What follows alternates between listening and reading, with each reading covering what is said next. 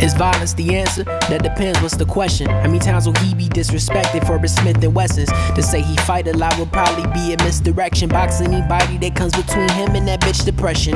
Everybody got their problems and the shit they stressing. Tried to keep his shit at home, but they had to address it.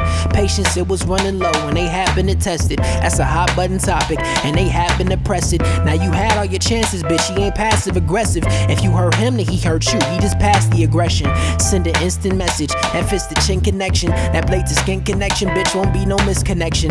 And these witnesses falsely make you feel you protected. Parents never taught respect, and he gon' teach his lesson. And now you sympathetic.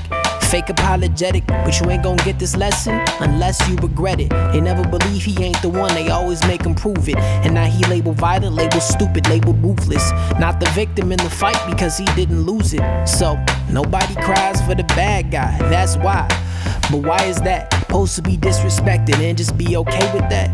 Barely hold them on, expect them to be holding back. And be the bigger person, shit, you should've told them that before they jaw was cracked. But see where your goal is at? You already see him as a monster with no soul attached. So when he act out, that's just how he act. Don't even cross your mind a question like what made him do that? What made him react? Why can't he react? Why ain't he in class? Why they give you sass? But fuck it, you already the villain. He just bottled the feeling, and you can't understand it, so he never reveal it. You can't comprehend it, he never can fix it. He stay in a cycle. You never think different.